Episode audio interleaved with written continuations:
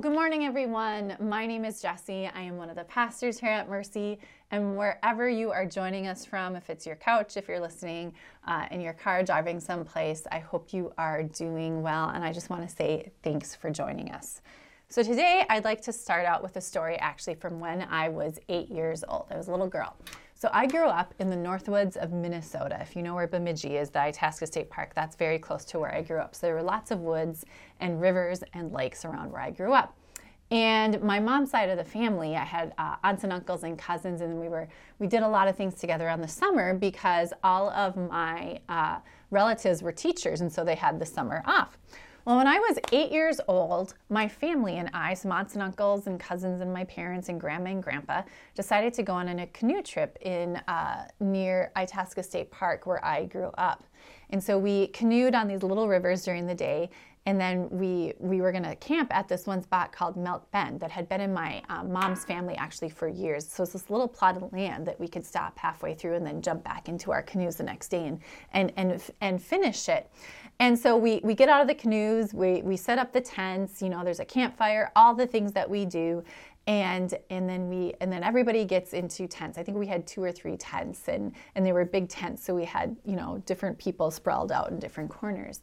So people were just beginning to fall asleep. And uh, my uncle Paul and my aunt Julie and my mom were actually the last three adults awake. And if anybody of you knows has been camping in Minnesota, one of the things you have to do before you go to bed is kill mosquitoes. So they were up killing mosquitoes with a flashlight, and they suddenly heard a rustling noise.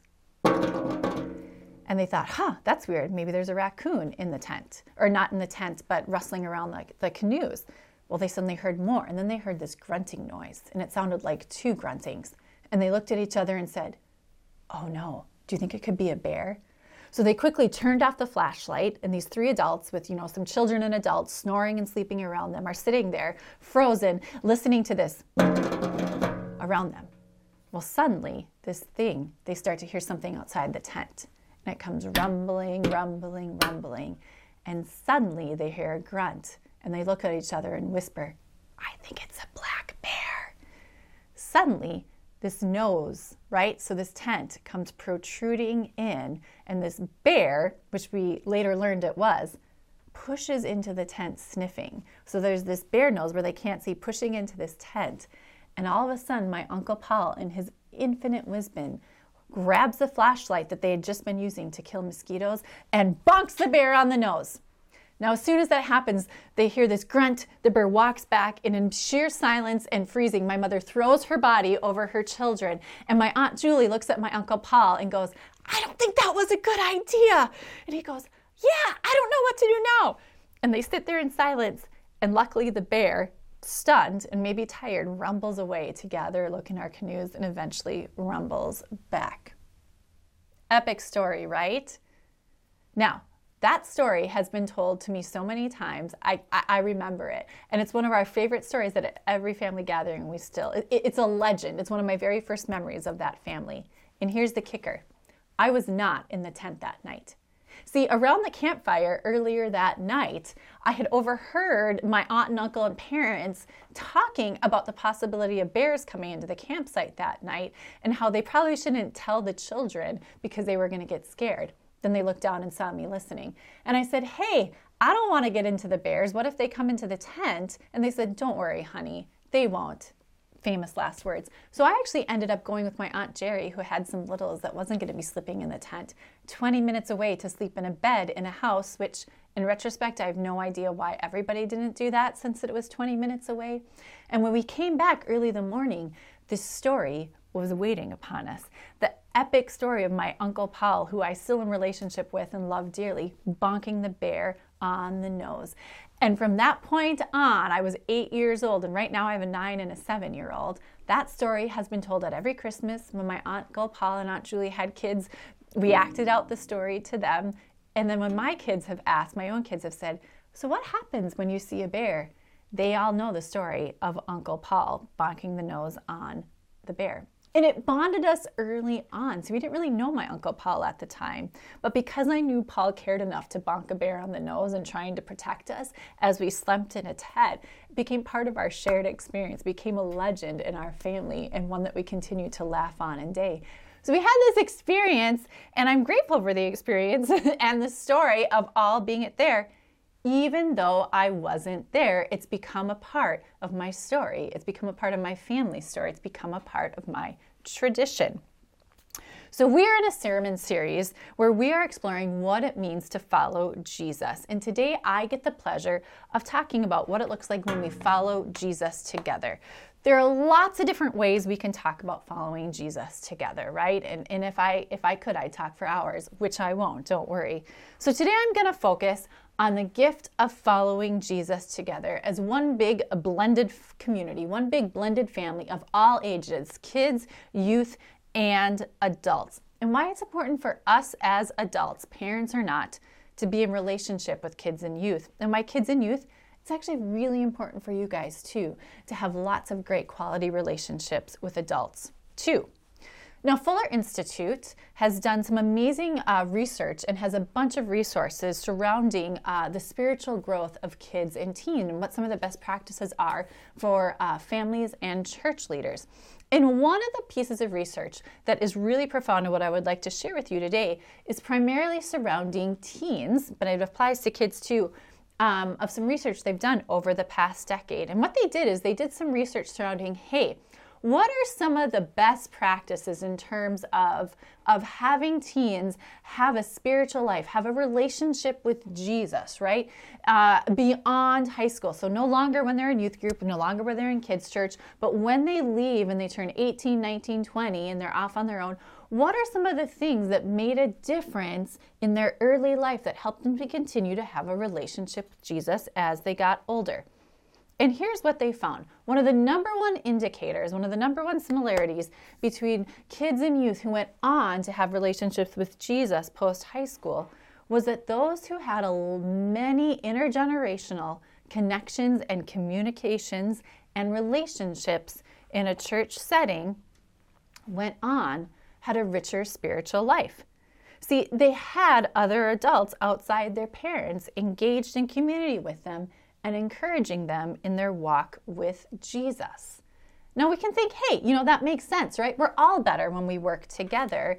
But is this specifically true when we're following Jesus together? How much kids and youth need us as adults and how much adults need them? And we have examples in the Bible as well of God reminding us the importance of intergenerational relationships. So today we are going to briefly look in the book of Deuteronomy at what Moses, uh, for some of you who have been around in church, might have heard of him, said to a group of people in a time of vast change, and what he said to a group of people who had a variety of ages. So I'm going to pray, and then we're going to look in the Bible. Well, dear Lord Jesus, I thank you, Lord, for all of the ages represented online today and in our community, Lord. I pray, Lord, that at whatever age they're at, if there's five year olds listening to 85 year old Lord, Lord, that you would be with us and that you'd be speaking to us. Amen. All right, so Deuteronomy 6, 4 through 9. Listen, O Israel, the Lord is our God, the Lord alone. And you must love the Lord your God with all your heart, all your soul, and all your strength. And you must commit yourselves wholeheartedly to these commands that I am giving you today. Repeat them again and again to your children. Talk about them when you are at home and when you are on the road, when you are going to bed and when you are getting up. Tie them to your hands and wear them on your forehead as reminders. Write them on the doorposts of your house and on your gates. Now, Moses was incredibly intentional in these words about us be as adults being intentional in talking about God and the commandments and Jesus, right? Not just once, but throughout our lives and in our everyday. And the question that I always like to ask, and we hear some strongly pointed words in the Bible, is why? Why is Moses making such a big deal out of this? Well, let me give you some context to help describe who Moses was talking to and what circumstances they were in. Moses is talking to God's people, the Israelites, who had just come out of hundreds of years of living in Egypt, the land of Egypt, where they had no rights of their own. And he's talking to a people who had just given them these 10 commandments that God had uh, instructed for them on how to live because they had no other idea of how to live, no realization of their worth as human beings. See, God had rescued his people, and he's promising them that they will get to enter into a new and wonderful land if they follow him, if they keep the commands, and if they tell these commands to their children and they talk about them day in and day out. And, and I can do my best to imagine what it would be like as a 10 year old or a 38 year old or an 80 year old thinking, man, I will never forget what God did for us, right? He just led us out of Egypt. I will never forget now. I have a new life, I have a new hope. But let me ask you this how many of us forget what God has done or forget to notice sometimes what He's doing in our lives? I do all the time. I forget what I ate yesterday, let's be honest, sometimes, right? And Moses knew this. See, Moses knew that their journey physically out of Egypt may have ended, but their formation, their identity as individuals, as children of God, and as a community that God cared for and was going to be forming and moving them into a new land was very much just beginning. See, they were no longer in Egypt but they also didn't know how to live in this wilderness and eventually into this new land. And Moses was in this for the long haul. See, Moses knew through God that it was not going to be him and the older generation that got to go into this new promised land that they were promised. No, it was going to be the younger children and the children not born. See, the Israelites eventually ended up, after this speech from Moses, walking around this desert, this wilderness, for 40 years. So it was imperative that the rules, commandments, and the stories of what life had been like in Egypt and how God had taken care of them were not just told at the, at the adults late after the kids had gone to bed, but that it was told in every situation, in every day, in every part of the community, at every part of life. And that they never forgot to stop remembering and telling the stories of what God had done for them in their life. And I believe there is truth to what Moses was reminding his people for us today that God's family is of all ages. Now, as a parent, and what I'm not saying, no, I'm a parent, right? So I, I can sometimes, you know, I have two kids, so I think a lot about this. But what I'm not saying to parents is great, I'm off the hook. What Jessie, what you're saying is, hey, great, I don't have to worry about it. It's all the community's job. No, as parents, we have an immense privilege and opportunity and responsibility as we are the primary influence in our kids' lives. But what research shows today, and what I think Moses was compelling his people, the Israelites, to recognize, it's going to take a group. It's going to take multiple relationships. It's going to take a community to teach, to train, and to be in relationship with every age of kids and youth and adults and to tell the story and experience the story of what God has done, is doing, and will be doing in the future. And it's why this conversation that I'm having and this invitation that I think God is asking us to do is for everyone, whether you are old or young, a parent or not. Because the reality is, we as adults have kids in our life, whether we're parents or not. We have extended family. We, we live in neighborhoods or apartments. We, we belong to a church or belong to friend groups that have kids. And kids and youth, you have a ton of adults in your life too, at school, in the neighborhood, right? Here at church. And it's up to all of us to not become separate, but to have young here and old here, but to help each other remember what God's done and doing. See, each age, each part may look different and sound different. I'm not saying that every single week the three year olds listen to the sermon that the 40 year olds are getting that I'm saying now. That's not what I'm saying at all. It's gonna, it's gonna sound and look different. But in order to have that growth, that formation, those relationships that matter, we need to all be connected in community. So, I'd like to share two stories of how this has looked like for me, both as a kid and as an adult, interacting at different ages and how that's impacted me personally. So, about 15 years ago, I was teaching, and not in this building, but in a different, the building before Mercy was at, uh, in, in our grade school classroom at the time. And at that time, we had a group of fourth graders that were like, and I, I have boys, I love boys, okay, but boys can get a little rowdy and pushy sometimes, right?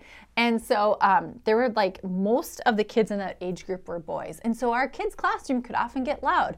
They like to push, they like to shove, they like to push the boundaries. And I, I was commonly a teacher back there. I was actually the kids' pastor at the time. And so they knew me really well. So we had a relationship with them. I had a relationship with them because I saw them most weeks. And as I was preparing and reading over the lesson for that week, I remember feeling really strongly that God told me, He said, Jessie, this week there's going to be a really important lesson on forgiveness that someone's learned. And man, did I feel good. I was like, great. You know, I'm going to steward this well. The kids are going to have an amazing lesson. They're going to be impacted. They're going to be the ones, like, I'm going to be the person that they say, oh, yeah, this was this most amazing lesson that impacted me and I felt really, really good going into Sunday. And, and I was in the classroom with them and, and, teaching one of the services. And, and it was just, it was January, it was negative 40 out. They hadn't been outside. And let me just say, it was not exactly a peaceful classroom. They were loud, they were interrupting. And I'm t- sitting here trying to teach this lesson, going, and I don't even remember actually the, the contents of the lesson, but saying, God, I thought you said that this was going to be on forgiveness, and they're not listening to me and and i in the most mature way that i could i ended up just stopping the lesson. I remember distinctly throwing down my sheet and just yelling at them as loud as i could and saying you're being rude. You fourth graders don't know what you're doing. I'm trying to teach you and it's important. And i was not that nice. I think the other adults in the room kind of looked at me and were like, you know, you can go take a minute. I was like, yeah, yeah, yeah, I, I probably better, you know, as they're thinking, oh my goodness, this lady is, has, has lost it. And I remember just kind of walking away and saying, God, what happened? I thought this was going to go different. I remember God just gently came to me and he said, Oh, Jessie, he said, I never said the lesson of forgiveness was for a kid. I think there's a lesson on forgiveness that you need to experience right now. And I remember walking back, and I don't know if you've ever been in kids after somebody has yelled, they're kind of quiet. And I said, Hey guys, can I gather you around, please? And, and this group of, I still remember their faces, five or six boys came around me, and I just said, guys, and I said each of their names. I said, I'm really sorry I yelled. I said, I was frustrated, you were interrupting, but it doesn't matter. I should not have yelled at you because you don't deserve that. I'm really sorry. Will you forgive me? And I remember they kind of looked at each other, and one boy, one boy spoke up and he said, Jessie, I'm really sorry. I, we realized that we were not listening and we were being rude. Will you forgive us too? And we had this moment of forgiveness as I asked and received forgiveness from them, and they received and asked for forgiveness from me. See, I think so much times as adults, we fall back on this idea that we're the only ones who can teach kids and youth something. And while, yes, you know, we're, we're leading the classrooms, right, in a kids' church, or yes, we have to be there for safety, when in all reality, that reminder to me on that day so many years ago and so many other times in working with kids and youth was regardless of the age that we are at, regardless of how long we've followed Jesus, we are never done growing. We are never mm-hmm. done learning. We are never done being formed to be more like Him. We each have something to contribute. I told you a story about my family at the beginning of this sermon. And one other thing about them that I loved is just like we were all in the canoes together and all in the tents together, we never had separate kids table. How many of you at holidays maybe have, you know, a separate kids table where the kids go and sit in a different spot? But in my family, what we did, and, and it's something that I continue to do, is instead of having separate tables, we merge all the tables together. So we have the two year olds next to the 80 year olds and the five year olds next to the 15 year olds. Um, and while, yes, sep- like sometimes our ages do need to be separate, I think that so many times we can separate kids and youth into one table and adults into the other that we that we silo ourselves and we miss what happens when you have all ages together at the table. When I was 14 years old, my family uh, was a part of a church that we had um, grown up in, and every year they did a kids camp. And I think I was like 13 or 14. Um, and uh, my mom later told me this is how it, it went down. But they were they were my pastor's wife was in charge of the of the planning there, so we're putting a team together to you know somebody to do the food, somebody to do the teaching, somebody to do the activities. And she came up to my mom one day after after Sunday service and said, "Hey, hey, my mom's name was Nyla." And she said, "Hey, Nyla, I have a question for you. We're looking for somebody to do activities at this church kids camp, and we think Jessie would be really good at that. What do you think about that?" And at first, my mom said, "She said, well, I thought, what do you mean, Jessie?" She's like, "You know, I could do it. I, you know, I'm a teacher. I have availability." And and my pastor's wife, Becky, just said, Oh, yeah, I know you do, Nyla. And, and she's going to need you to help. You know, she's 14, she can't drive. But here's something that I've been noticing in Jessie that I want to tell you. I think she has leadership potential. And I want, and I'm afraid that if we don't start developing that leadership in her, and we don't start bringing her to the table with other adults and other teens, that she's not going to get developed and that she's not going to be able to contribute in the way that I think God has made her to contribute. And she said, So I know I'm asking kind of a lot. I'm asking you to help her do this so that we can bring her to the table and we can learn together. Now, thankfully, my mom said yes, and I said yes too. And I got to practice having a budget. I got to practice buying supplies. I got to practice researching uh, things in books and the internet because it was dial up internet at the time uh, of researching these games and coming up with a schedule. And I'm sure I was really annoying in meetings because I was 14 years old. I'm sure I didn't have proper meeting etiquette as I sat with other adults and I think one, one or two other teens on there. But what I am so grateful about is the people that said yes to me invited me to the table. So it was my first time of sitting in a planning meeting. It was my first time of having my voice heard in a space that I could be that I could be challenged to and disagreed with and, and allowed to make mistakes and failed. And it took a lot of people from a lot of different ages to make that happen. My mom driving me, the adults being humble enough to listen to my ideas. And I go back to that experience, and I still think back that experience is one of the most formational parts of my own leadership, my own leadership journey in and outside the church.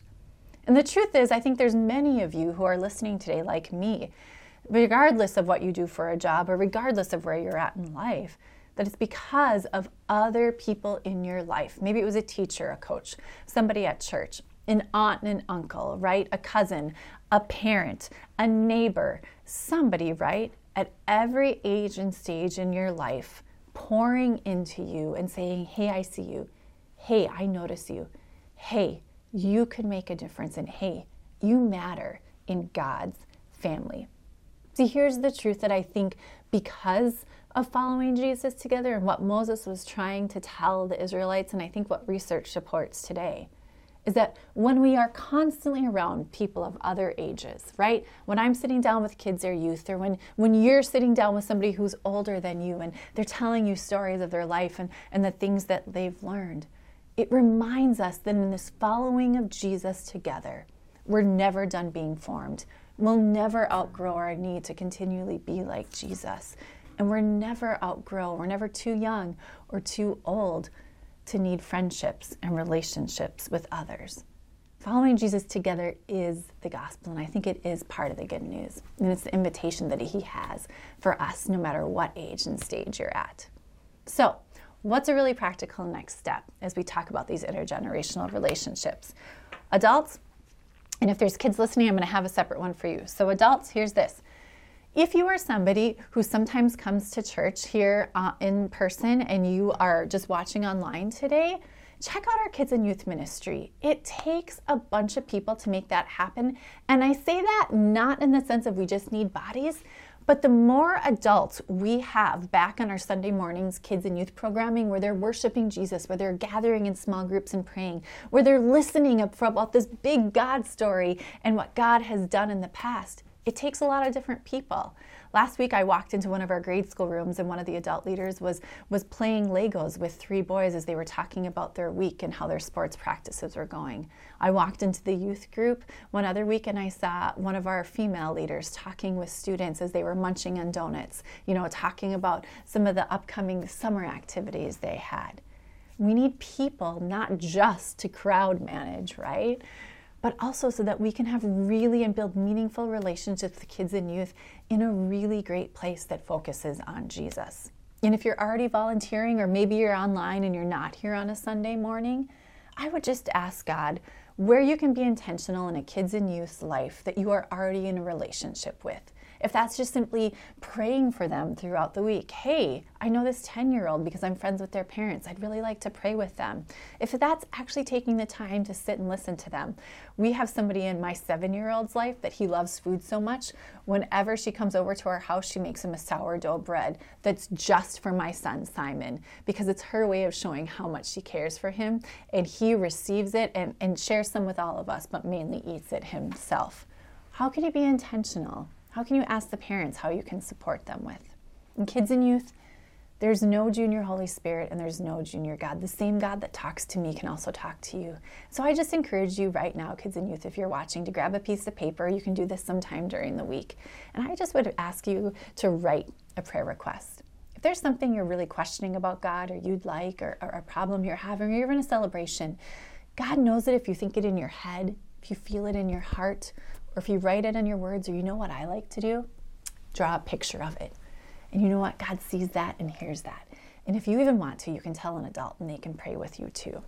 So, my friends, here's the invitation. We can each take a step in building relationships with ages we don't know. Not only is it going to be good for us, but it's going to be good for them when we continue to move forward in following Jesus together.